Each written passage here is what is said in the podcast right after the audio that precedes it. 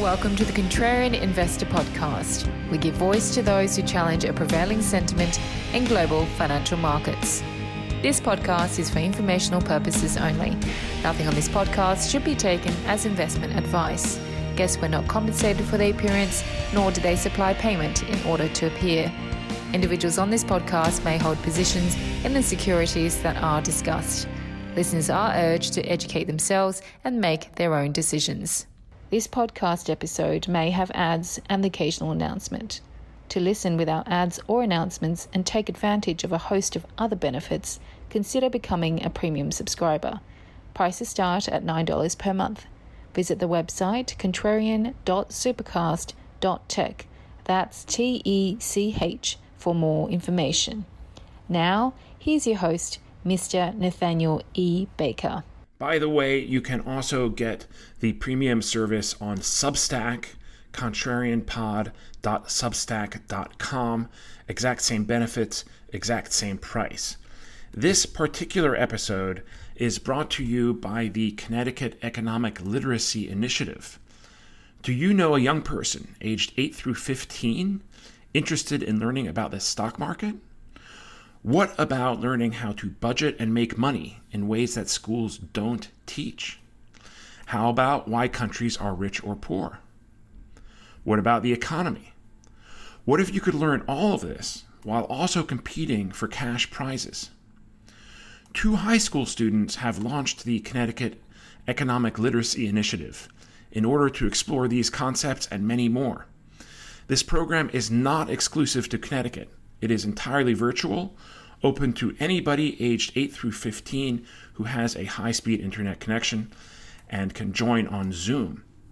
It's 100% free and 100% virtual, consisting of activities like groups of buyers and sellers, trade simulations, budgeting, and stock picking activities with cash prizes for winners, and much more.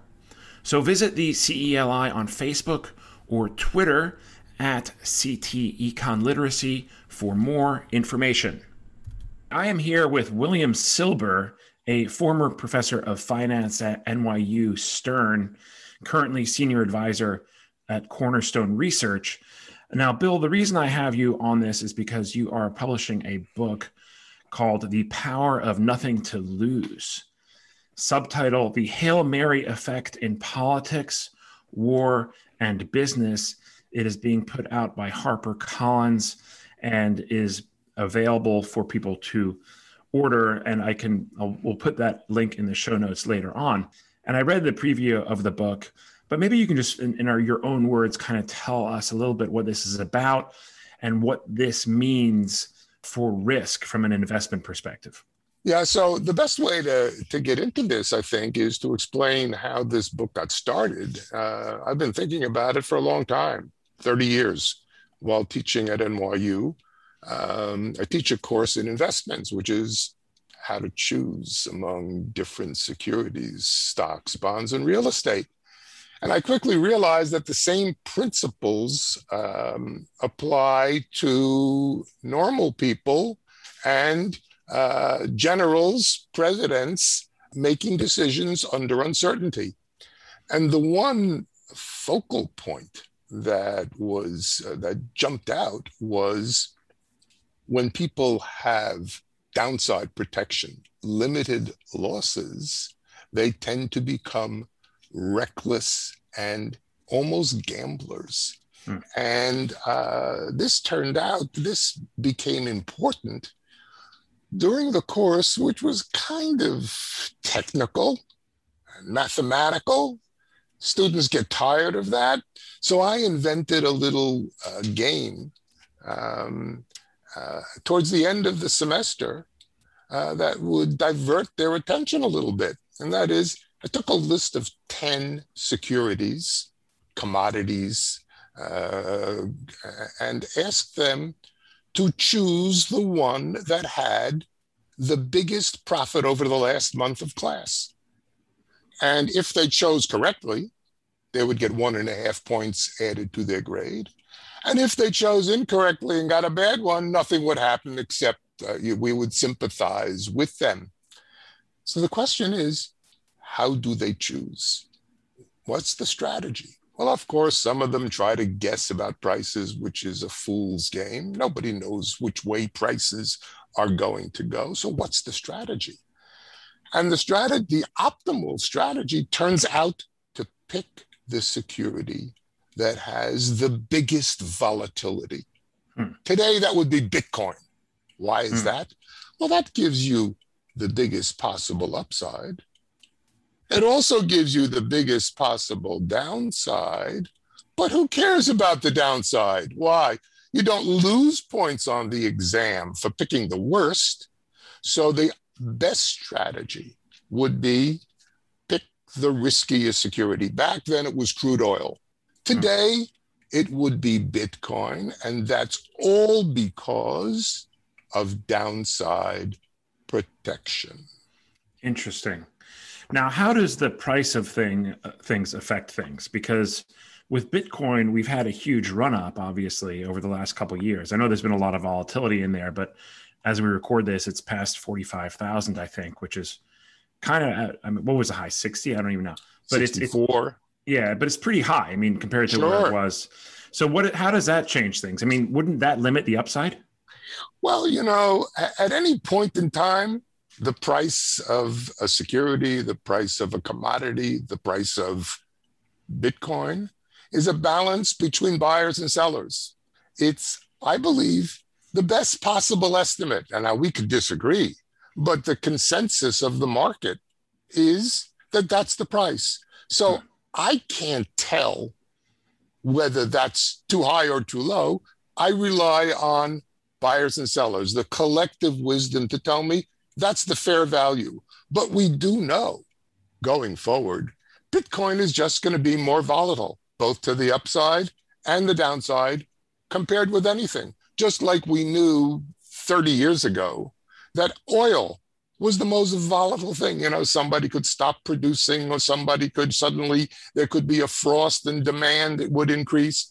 So the one that has the biggest volatility suddenly becomes the most attractive. And by the way, that's also the principle underlying something that most of your listeners are familiar with, which is call options and put options. Both of those place high value on big risky securities. So it's not as strange as it sounded when I just mentioned it. Mm-hmm. Interesting. Okay. But still, there is something you mentioned, not the fear of having things to lose. And when you don't have that, when that is removed from the equation, it creates people, it makes people more reckless. And, and your book cites several examples from history. But to go back on that, once you've gotten some gains, like oil at $20 a barrel, I mean, okay, I know we had negative futures on oil for a second for at some point, but generally it's not something like that is not going to go negative in real terms. So if it's very cheap, you have a lot of upside and it's very when it's very expensive, volatility or not, you have more downside. So the price of things doesn't factor into this at all? Or is well, that beyond again, the means? Again, that's the same principle as options because mm-hmm. even if the price is low, if you're risking the same amount of money, you can always lose half. So, True. you know, even if I buy a dollar stock, well, if I'm only risking a dollar, but the right way to compare them is I'm going to put a hundred dollars in this or a thousand dollars in this and a thousand dollars in that. And the, the half, I can always lose half as my, half my money, no matter what the price is. I'm mm. going to, can I ask you a question? Of course. I may edit it out, but go ahead. Sure. No, no, no. This is uh, this is relevant. It's nothing personal. Believe me. I would ask you, when do you buy a call option on a stock? And don't overthink it. Just give me your knee-jerk reaction. When do you buy a call option? Well, me personally, I don't. But I, well, when will someone buy a? An investor, I would think when they want to have less risk but more potential return and they're ultimately they're bullish on the stock i would assume so that's a very sophisticated answer oh okay the need it is yeah. I, and i expected nothing else But the knee jerk reaction of most people is, oh, I buy a call option, option when I think the stock price is going to go up. Well, that's true. But if you think it's going to go up, why don't you just buy the stock and save the option premium? Right. And the answer, which you said very clearly, was I think it's going to go up, but I'm worried that it might go down. Mm-hmm. And I buy the call option for downside protection because mm-hmm. my loss is limited to the premium. So, this is a perfect example of now that I've already paid the premium, I want this stock that is the that is the most volatile because it has the most potential upside. So that principle is what gets translates into when people, presidents, generals, ordinary people view as have view themselves as having nothing to lose. They have downside protection for whatever reason they can afford to gamble. And they do. Hmm. The message of the book is that is okay when they themselves bear all of the costs. Hmm. But what happens when they become reckless and other people bear the costs? Like a general who attacks to gain the glory of victory. And who bears the cost? The poor foot soldier. So that's when we have to worry about reckless decision making. You want to buy an option on a stock, you're going to lose the premium. I don't care. But if I'm a general and I'm about to lose the war, and then I say, all right, I'll take a shot.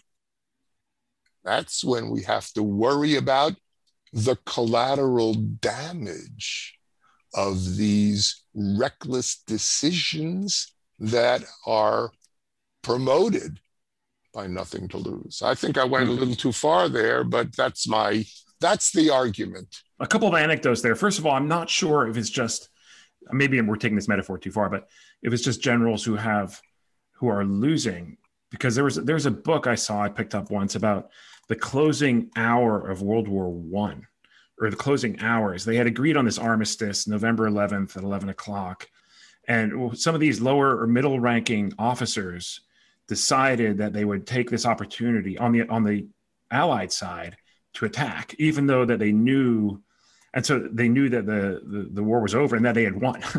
so was, there was a, several casualties on this in these last couple of hours of fighting on the Western Front. Your example is a perfect illustration of the collateral damage of nothing to lose. The Americans had Nothing to lose then. Why? The war was already won. But the reckless decision making, and I don't remember who the general was. As you were speaking, though, Pershing, yeah, the, uh, right? Pershing yeah. was the general. But on the other side, oh, the Germans had, had a general that was in fact rolling the dice at the end because he said, "Look, we're losing anyway."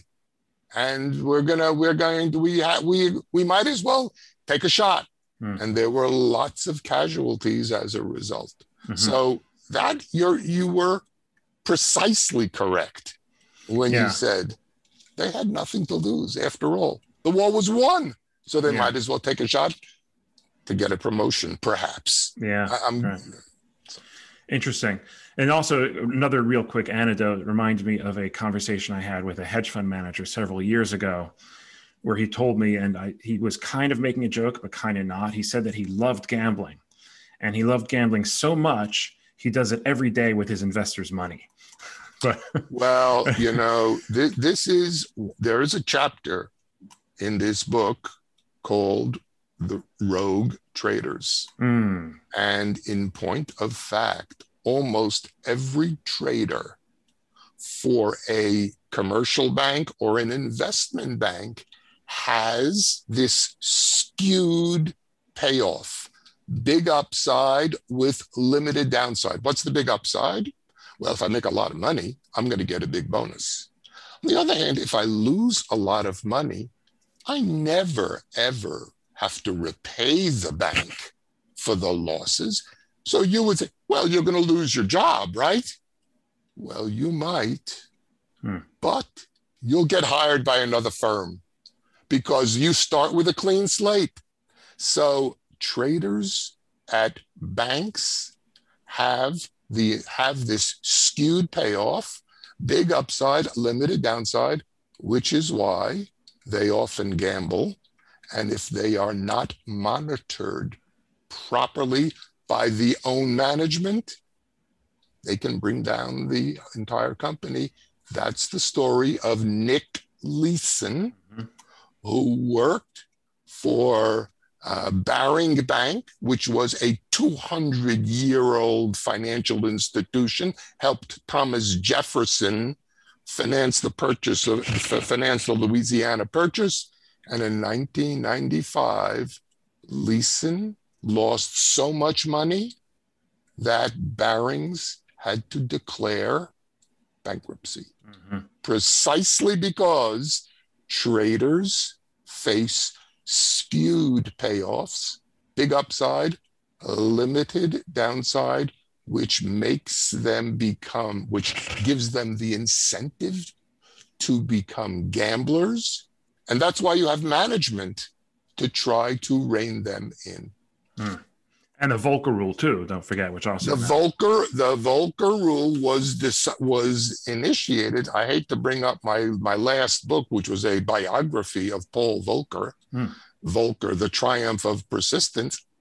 We were I was writing that book precisely when the Volcker rule went into effect to try to eliminate, to try to reduce the danger to financial institutions because of reckless trading.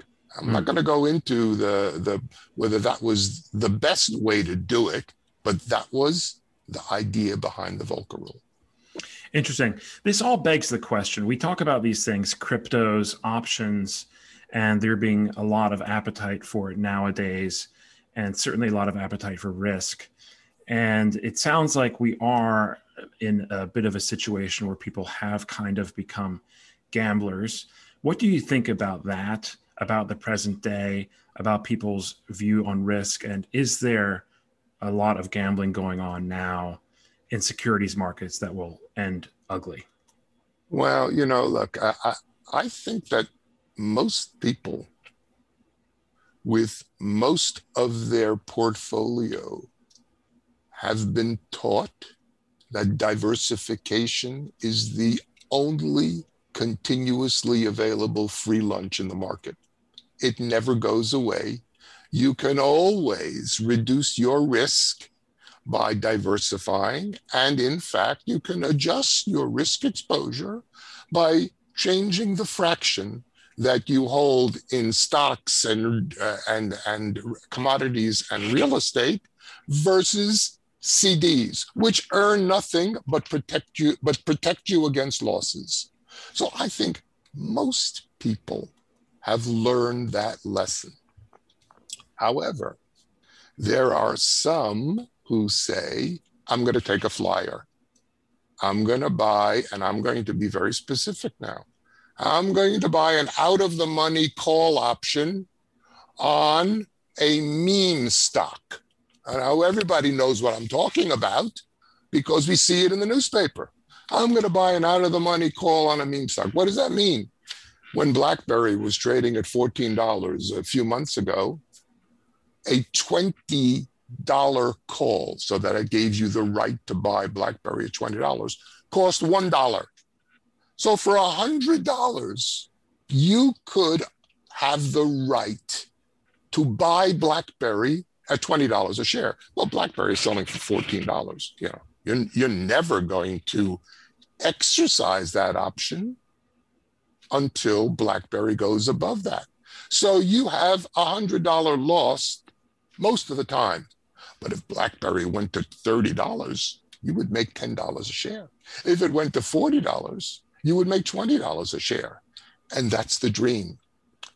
I view those people as buying a lottery ticket. It's the same thing as buying a lottery ticket. Should you do that? Yes. If you want entertainment, not if you want sensible investments. So I view buying out of the money call options on meme stocks as a substitute for the lottery. And when should you do that? Tell me what your entertainment budget is for the month. If it's $500, you can buy $500 worth of that. That's pure gambling. Mm.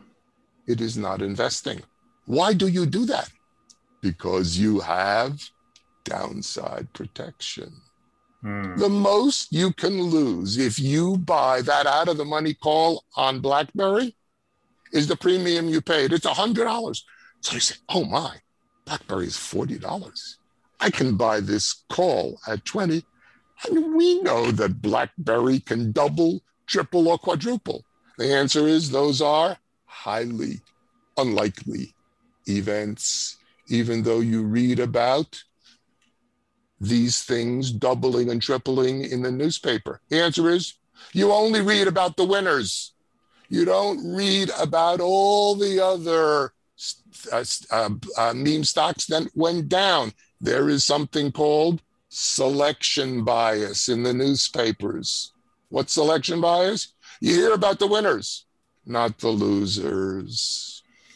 Sure, but it's also a market where everything is going up, and so you're going to have more winners. And just wait until things turn. Uh, the newspapers or websites now nowadays. I'm coming from that business. Unfortunately, I, I uh, can speak to that, but they will uh, also chase negative stories just as much as they will positive ones, because believe it or not, those sell more newspapers or website clicks than the positive ones. But yeah, I haven't seen very many. Sto- you know, I see a lot of stories about. I, I, grant you that big negative stories like Archegos a few months ago, yeah. right? Big negative stories, but not the ones ready that do nothing. Hmm. When people buy call options, they look at the upside, and they should because that it's all that matters in terms of their payoff to them. But um, I forget the, the, the most the, the normal statistics is 90% of call options expire worthless. Hmm. That's not a big story when they do nothing. When they go hmm. down a lot, yes, but right. not when they do nothing. Hmm. Very interesting. All right, Bill Silber here. I want to take a short break and uh, hear from our, our sponsors and then make some uh, some announcements and then come back and talk to you a little more. If you are a premium subscriber, don't touch the dial. You will not get the break. And to become a premium subscriber, visit the website contrarianpod.substack.com. We'll be right back. We hope you're enjoying this episode of the Contrarian Investor Podcast, where we give voice to those who challenge a prevailing narrative in global financial markets. Consider becoming a premium subscriber. For $9 a month or less, premium subscribers receive a number of benefits. Podcasts are posted immediately after they're recorded, transcripts are made available within 24 hours. Premium subscribers get direct access to the host and access to private channels on our Discord server. They also get generous discounts to our virtual conferences and other services. And of course, there are no ads or interruptions. Visit contrarian.supercast.tech for more information.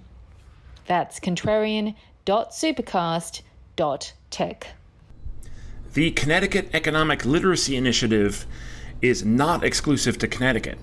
Any person ages 8 through 15 is welcome to join the programs on Zoom. It's 100% free, 100% virtual, consisting of activities such as groups of buyers and sellers, trade simulations, budgeting, and stock picking activities with a prize for the winner, and much more. Visit the CELI on Facebook or Twitter at CT Econ Literacy for more information. Okay, welcome back, everybody. Here with Bill Silber uh, of Cornerstone Research. Bill, this is the segment of the podcast where we like to talk, ask the the guests a little bit more about themselves and about their background, how they came to this stage of their career. And so, yeah, maybe you could tell us a little bit about that. I know you've had a, had a long career in academia and, and elsewhere. So, yeah, take us back and, and, tell us how you ended up where you are now. So, um, I started uh, in uh, 1966, which is like 150 years ago, but it's only about 70, okay, or less than 60. Uh, when I started at NYU, uh, I had a PhD from Princeton. Uh, I started at NYU in 1966. I was seven at the time. Uh, actually, I was 23. And I stayed at NYU for my entire career with some diversions. I quickly learned that I liked financial markets. And I actually wrote a whole bunch of academic papers on the subject. And suddenly I said, ah, I want to be able to try this stuff, not just report on it. So in about 1982, when uh, the futures markets opened at the New York Stock Exchange on the stock index futures, it was pretty easy to become a floor trader. So I actually turned in my notebooks and became a floor trader on the futures exchanges. And I don't know if people have ever seen the movie Trading Places with Eddie Murphy.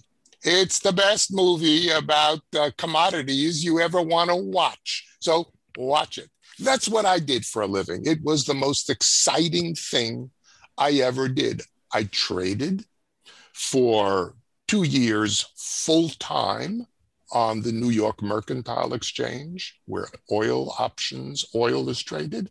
I traded on the COMEX, where gold was traded. And I earned a nice living doing it. And then I went back to academia and stayed there for a while. And then along about 1988, a well known hedge fund called Odyssey Partners, which was run by Leon Levy and Nat and Jack Nash, legendary investors, uh, asked me to come and trade a portfolio, run a portfolio for them, which I did.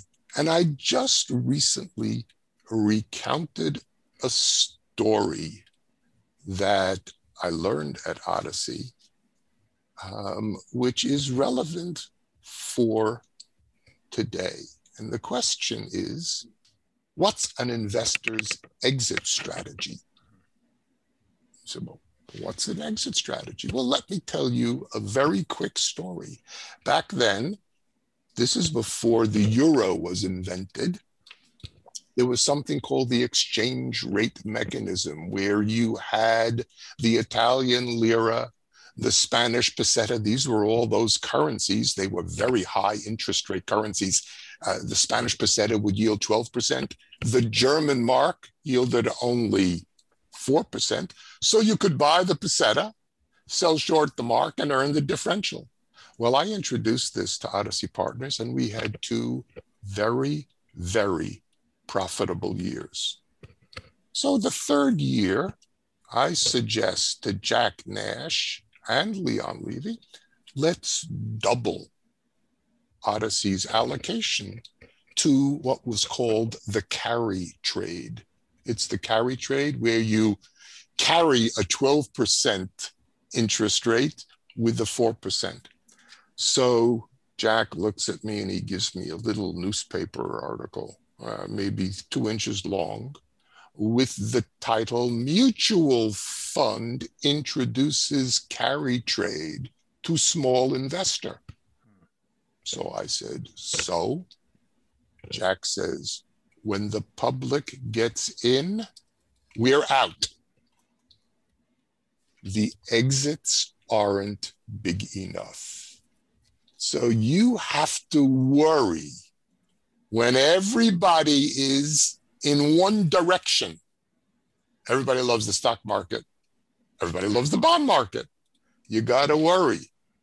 Are the exits big enough when some people want to get out? And I think to some extent, people should be thinking about that today. Sick of me yet? Become a premium subscriber and avoid all ads or interruptions. Other benefits as well. Visit contrarian.supercast.tech for more information.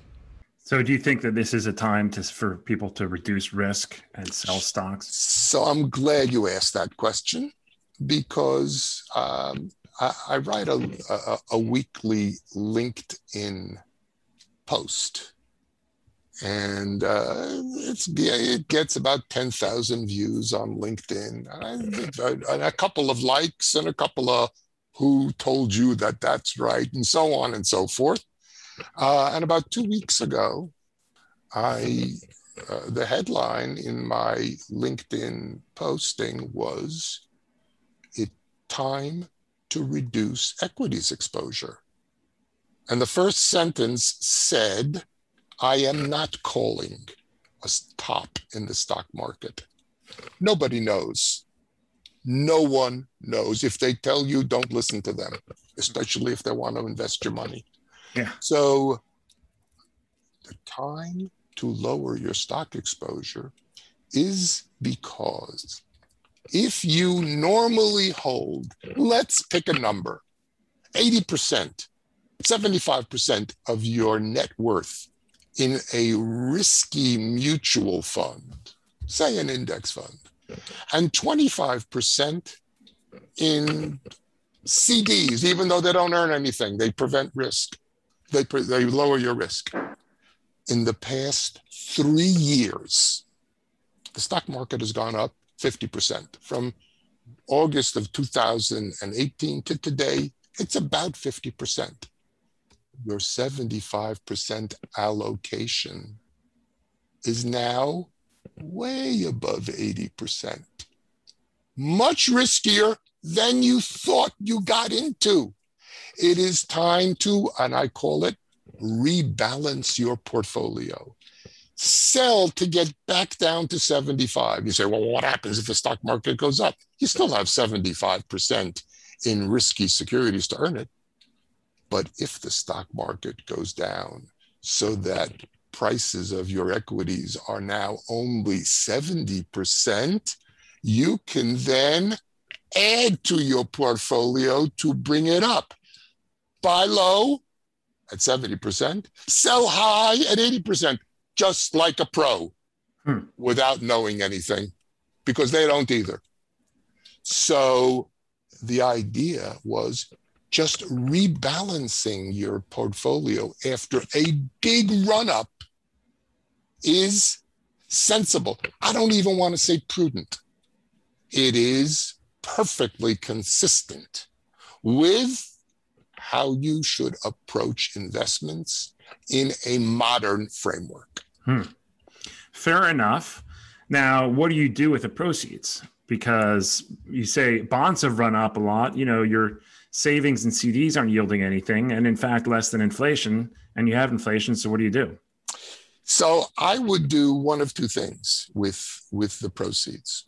I would either hold CDs, which have a not, I know they earn nothing, but when I take 5% from my index fund and put it into CDs, I've reduced my risk exposure.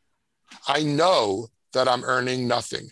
If you want to buy TIPS, Treasury Inflation Protection Securities, that's also a good allocation. I know they have a negative nominal yield, but the yield, including the repayment for inflation, this year is going to be at least four and maybe 5%.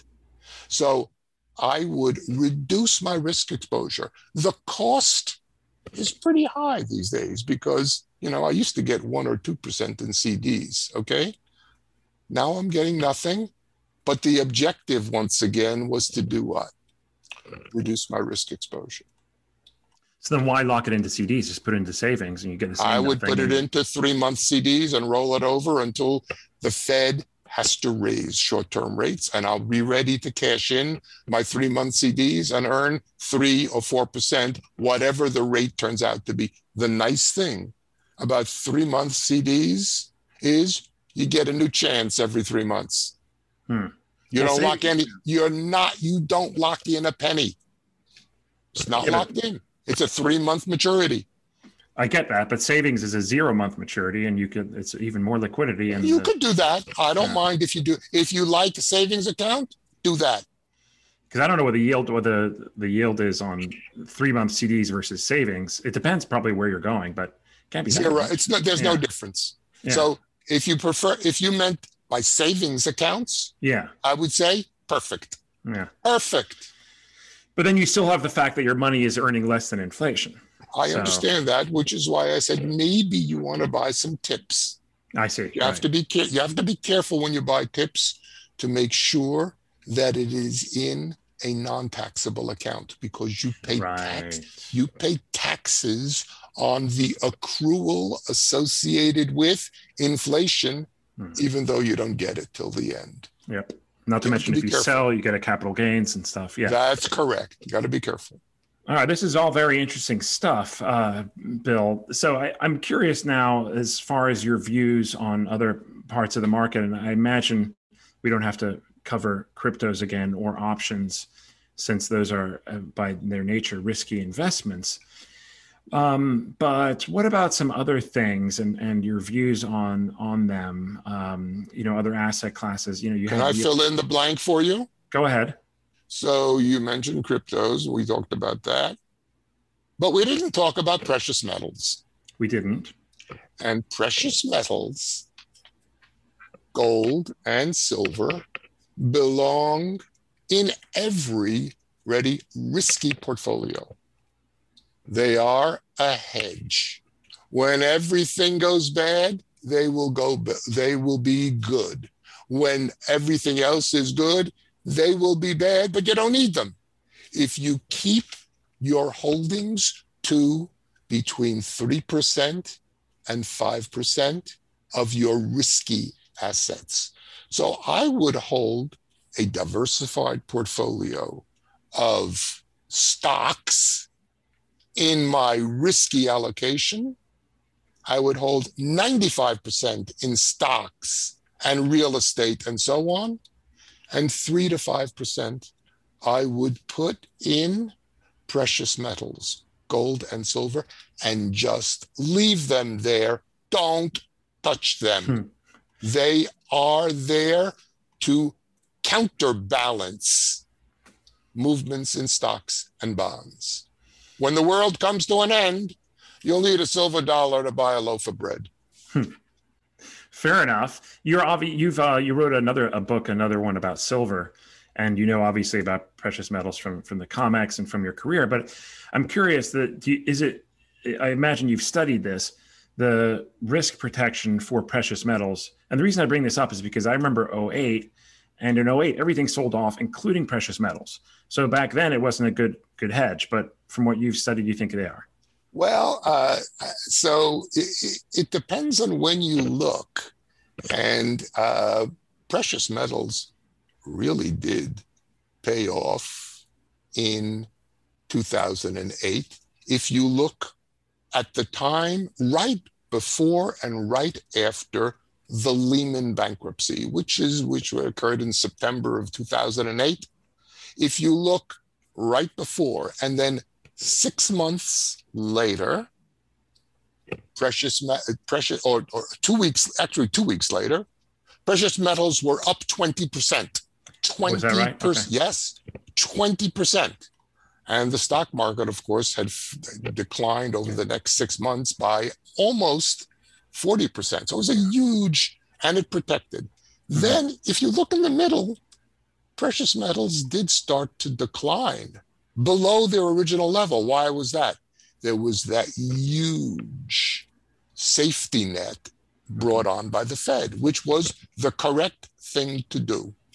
However, if you held on to precious metals in your portfolio and waited till the big problem of sovereign risk. If you remember in 2010 and 2011, Ireland, Italy were on the verge of bankruptcy. They couldn't repay their, their sovereign debt.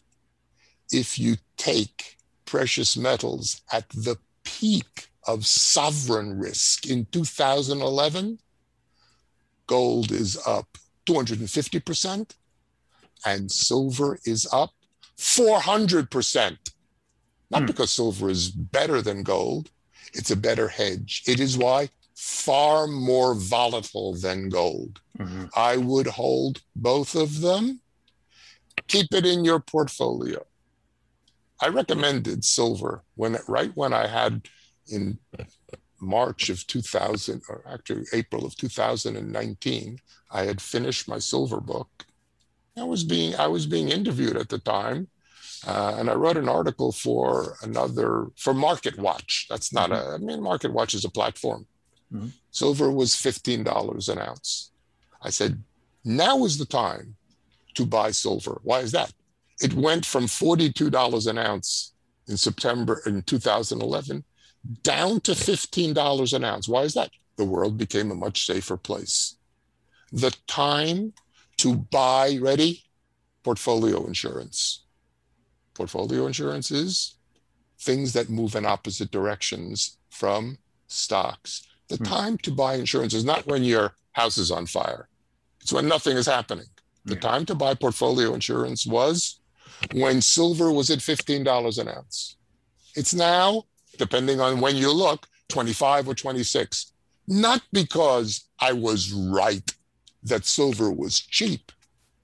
I was right that you buy portfolio insurance when the premiums are cheap. What's the premiums are cheap?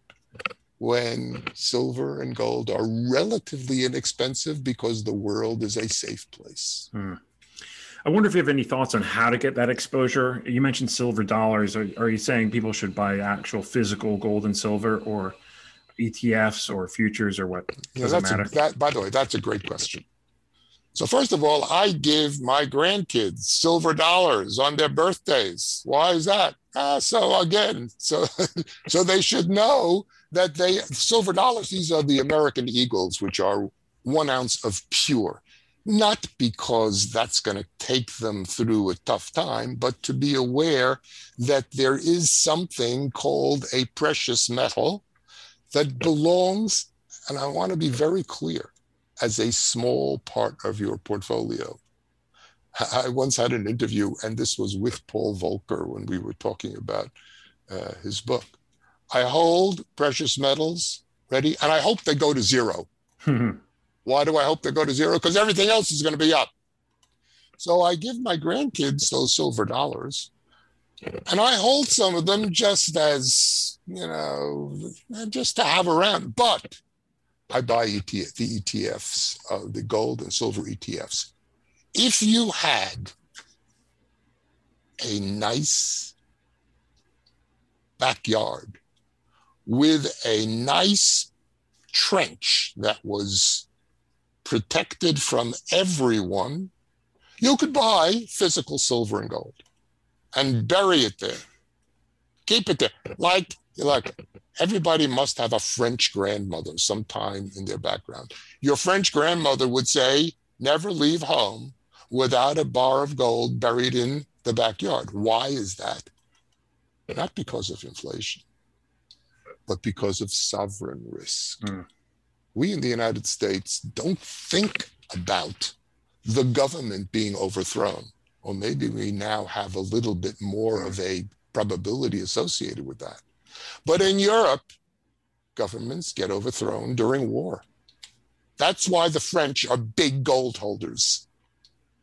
So physical gold and physical silver is the ultimate protection. Most of us can't safeguard that, although there are some places where you can buy that safeguard. Hmm. Yeah, there are the, the storage facilities and, and, safety deposit box and such. Yeah. I'm not predicting the end of the world. I'm just saying this is like an insurance policy. You don't predict your house is going to burn down, but you have insurance. Gotcha. Very interesting. Bill Silber, thank you so much for joining the Contrarian Investor podcast today. Maybe in closing, you can tell our listeners and how they can find out more about you, about the book. As I mentioned, I'll put that link in the show notes. Um, you mentioned you're on LinkedIn. I took a look and you are not on the Twitter. So where else can people find you?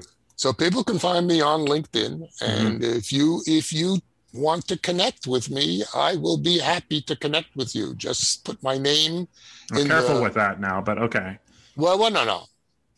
I will look at your resume okay. and see whether it is appropriate. I've got right now 10 people on a list that I will not connect, that I did not connect with. But if you are normal and your resume wow. suggests that you are normal, I will connect with you. The second thing you can do is you can look at my website. And on my website, I have. A, will you put the my website on I'll, your? Absolutely, I'll put the link. Your, the, put, mm-hmm. put, my link. More than happy. You will see. You will. You can come there. You What's the URL? the link. W. L. Silber. One word. William. Excuse me. William L. Silber.com. Okay, one, one word, word. William L. William L. So no dots in there.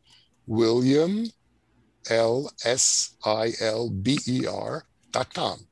You Got put it. that in, you can visit my website. I also am on a Wikipedia page. You can yep. look at that. Um, and um, does that answer? Did that answer? That certainly answers the question. Yes, and the links to those will be in the show notes, along with everything else. Wonderful. Well, thank you again. Thank you all for watching and listening, and we look forward to speaking to you again next time. My pleasure, and I enjoyed it as well. Thanks. Thank you for listening to the Contrarian Investor Podcast. We hope you enjoyed this episode. To subscribe to this podcast, simply open your favorite podcast software and search for Contrarian Investor. Follow us on social media by searching for Contrarian Investor on Twitter and Instagram. Send us your thoughts on feedback at contrarianpod.com. We look forward to speaking to you again next time.